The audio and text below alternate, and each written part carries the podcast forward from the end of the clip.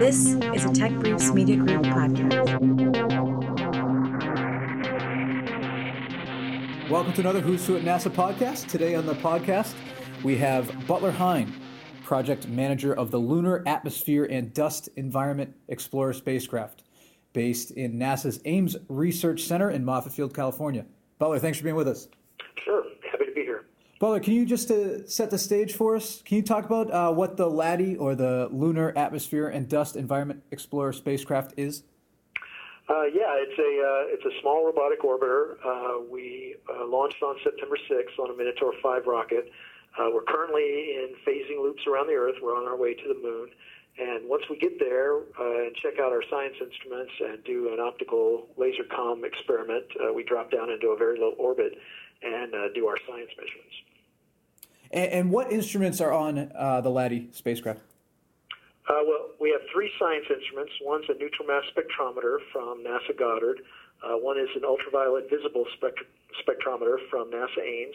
And then the third instrument is an in situ uh, dust detector uh, that's built by University of Colorado LASP. And you're, you're testing these instruments at this point?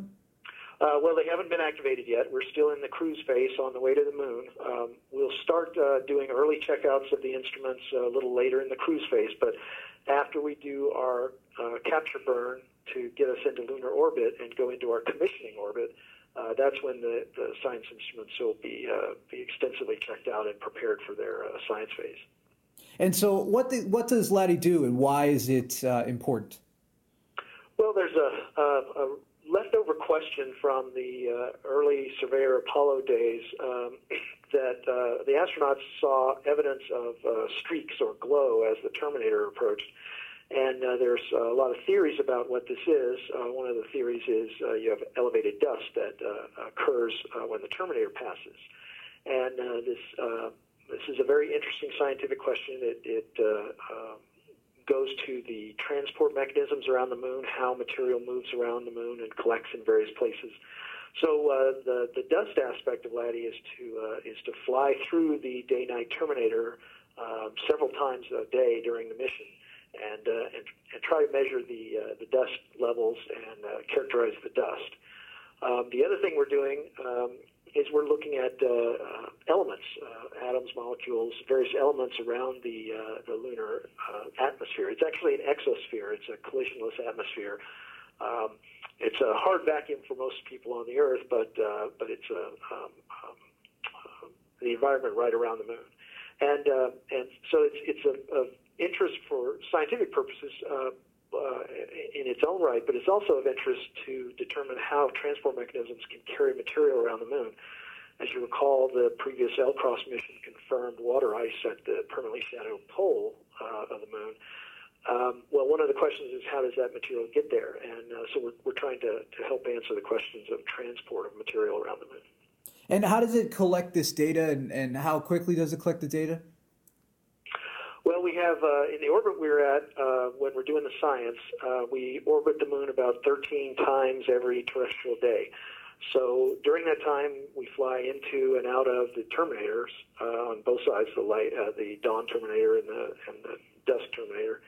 And uh, at those points, uh, and then at other points in local midnight and local noon, uh, the instruments are activated uh, in, in various sequences uh, to measure to make their measurements. So the neutral mass spectrometer is actually measuring the environment right around the spacecraft, uh, trying to detect uh, atoms, molecules. And then the dust detector is measuring the dust impacts as it flies as we fly through the through the environment.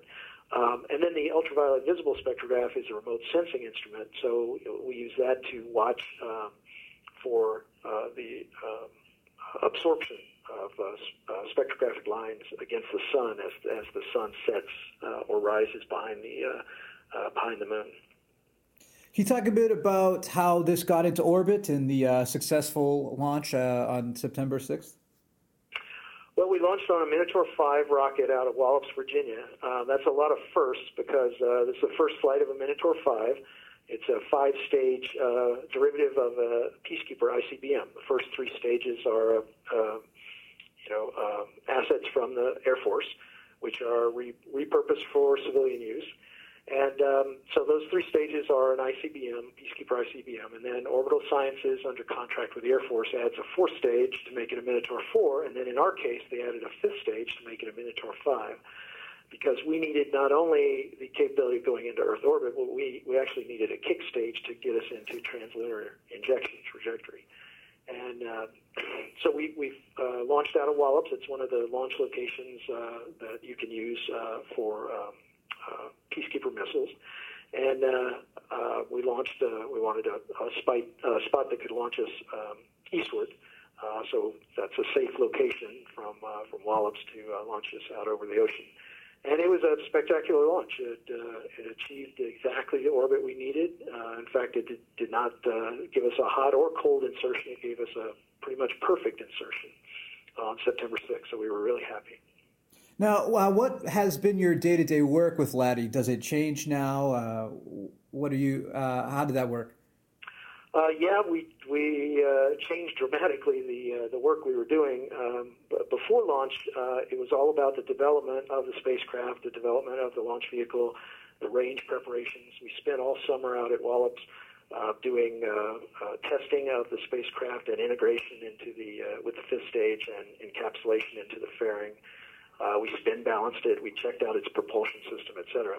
So that's that's what we did with the spacecraft all summer. In the meantime, back at Ames, um, the mission ops was doing uh, readiness testing. They were doing rehearsals. They were doing simulations. They were getting ready to to uh, operate the spacecraft. And then after launch, all of that changes. You're no longer in development. You're actually flying the spacecraft. So uh, since since uh, Friday night, we've been very busy doing the uh, initial characterization and tests of all the subsystems on the spacecraft, uh, learning how to fly it, um, learning all the quirks that uh, you, you suspect on the ground, but you never can confirm until you actually get into space. And so the ops team has been uh, has been busy doing uh, all of that activity. We had our first uh, main engine burn yesterday, so that was an engineering test burn that we did um, to characterize the main engine uh, and uh, and uh, make sure that we could depend on it before we, we really needed to do the burns for real. Yeah, well, I'm interested too. What were some of the other quirks uh, that that you noticed? Are there any others? Well, uh, right after we launched, when we first woke up, uh, we noticed the reaction wheels were off, um, and that was that was because of our fault protection system. It, it actually did its job. It it detected something it didn't didn't like, and turned off the reaction wheels of course, when you're first waking up after a launch, uh, you know that that gets your attention right away. So it took us about two hours after launch uh, to uh, to figure out the, the proper settings for the fault, protection system, and then and then reset the wheels, turn them on. After that, we were we were operating just fine. Uh, but uh, I think it was on Monday. Um, we uh, were in a thermal conditioning uh, mode prior to doing one of our test burns, and in that thermal conditioning mode, uh, uh, we went into safe mode because uh, when the Star Tracker, we have two Star Tracker cameras on board. When the two cameras are both operating, um, it's fine. But when the sun was uh, going through the field of view of one of the Star Trackers, a, a, a, an alignment offset between the two Star Trackers made the spacecraft think that it had a, uh, an anomalous rate. And of course, fault protection is is designed to uh, to safe the spacecraft anytime it sees something that's uh, that's unusual. And so that was we went into safe mode there, and we uh, discovered what the issue was with the alignment offset of the cameras, and uploaded a, a new uh, uh, alignment matrix to the spacecraft, which took care of that. So those are the kind of things that you uh, you do when you first wake up and are first characterizing your spacecraft. And so, what are your next priorities now that uh, you've had the, the successful launch? What are you What are you looking to do next? Well, the next big event is uh, is on Friday, Friday the thirteenth. Uh, we're going to do a, a perigee maneuver, and that's uh, um, the way we get to the moon is not a direct trajectory. We uh, go into these elliptic orbits around the Earth, and each orbit we boost the uh, the uh, apogee until by the third orbit we've boosted the apogee far enough where the moon swings by and captures us. And so uh, our, uh, we've done our, our, our, first apogee, and now coming up on Friday is our first perigee.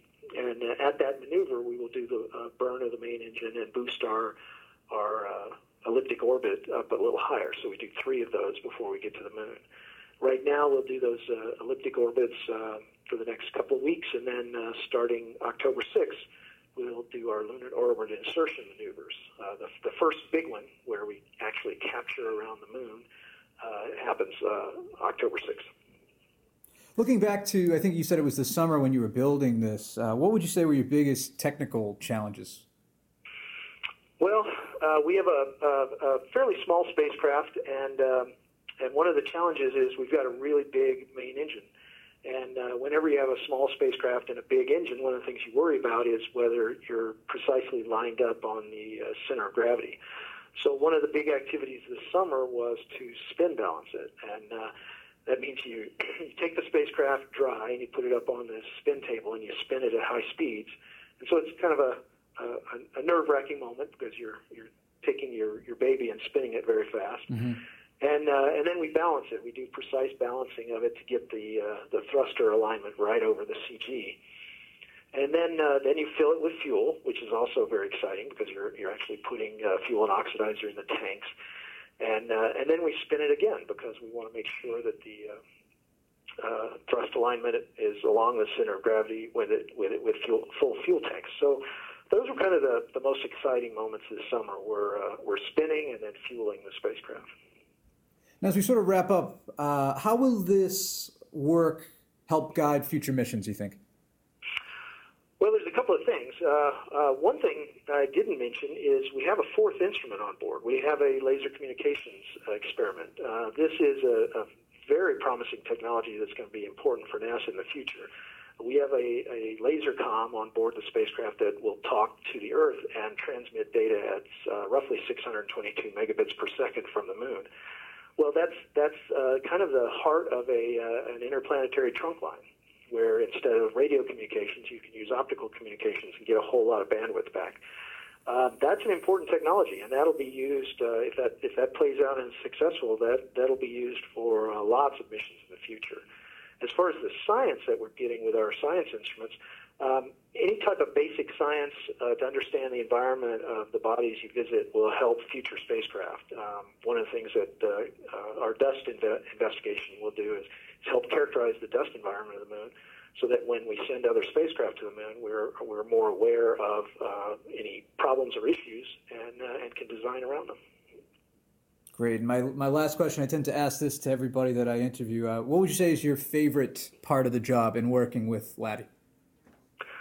Well, I, I enjoyed the whole thing. I mean, I have a phenomenal team, and uh, and working with these people is has been a, a you know just a real joy, a real pleasure. Uh, this is a really hard-working group, and I uh, I really enjoy every moment working with these folks.